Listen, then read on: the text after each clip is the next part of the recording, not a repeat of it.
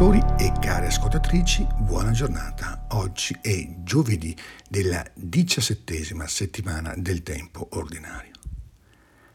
Oggi leggiamo la conclusione del discorso sulle parabole o discorso parabolico.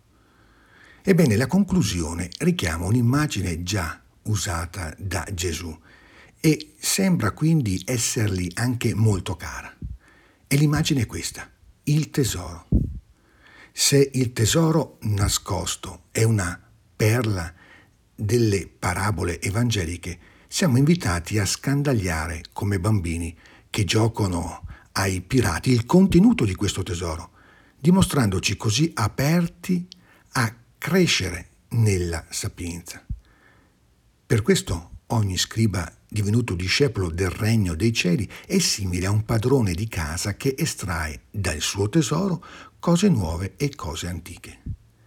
Nella conseguenzialità delle parabole potremmo dire che il primo passo è quello di investire tutto per poter diventare legittimamente proprietari del tesoro. Solo dopo questa necessaria e ineludibile operazione si può cominciare a frugare per comprendere cosa il tesoro contenga e come farlo fruttificare al massimo e al meglio, senza dover fare nessun sotterfugio e potendo operare in piena luce. La prima lettura ci mostra Mosè alle prese con la costruzione della dimora e quasi intento a ricreare il proprio modo di relazione a Dio a partire dalla nuova situazione che si è creata nel deserto. Tutto ciò, se dà all'Altissimo un posto chiaro e centrale nella vita del popolo, altresì richiede un rispetto della trascendenza sempre più attento per salvaguardare le condizioni necessarie per una relazione autentica. Mosè non poté entrare nella tenda del convegno perché la nube sostava su di essa e la gloria del Signore riempiva la dimora, dice il testo di Esodo.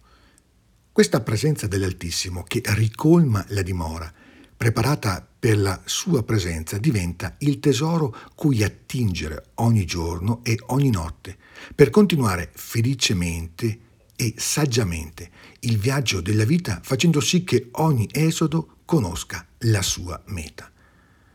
Non è un caso che l'Evangelista annoti con una certa solennità e anche rapidità: terminate queste parabole, Gesù partì da là.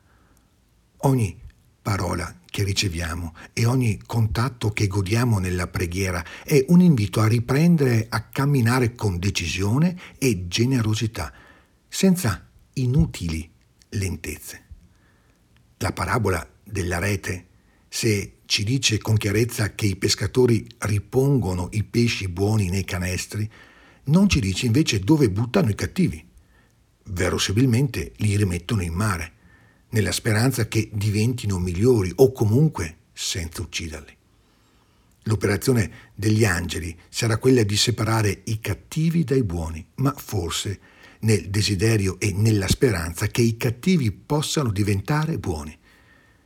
In ogni modo, siamo chiamati a imparare l'arte serena dei pescatori, che è molto diversa da quella dei cacciatori e dei macellai.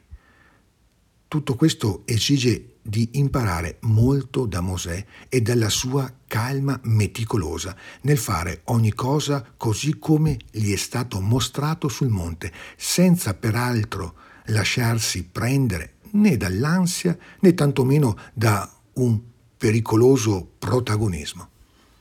Inoltre abbiamo molto da imparare da quello scriba senza nome che scopriamo essere divenuto discepolo del regno dei cieli e dal quale padrone di casa capace di fare ordine e distinguere tra le cose nuove e le cose antiche, proprio come gli angeli evocati dalla parabola. Insomma, abbiamo molto oggi da imparare da queste letture. Buona giornata e ogni bene nel Signore.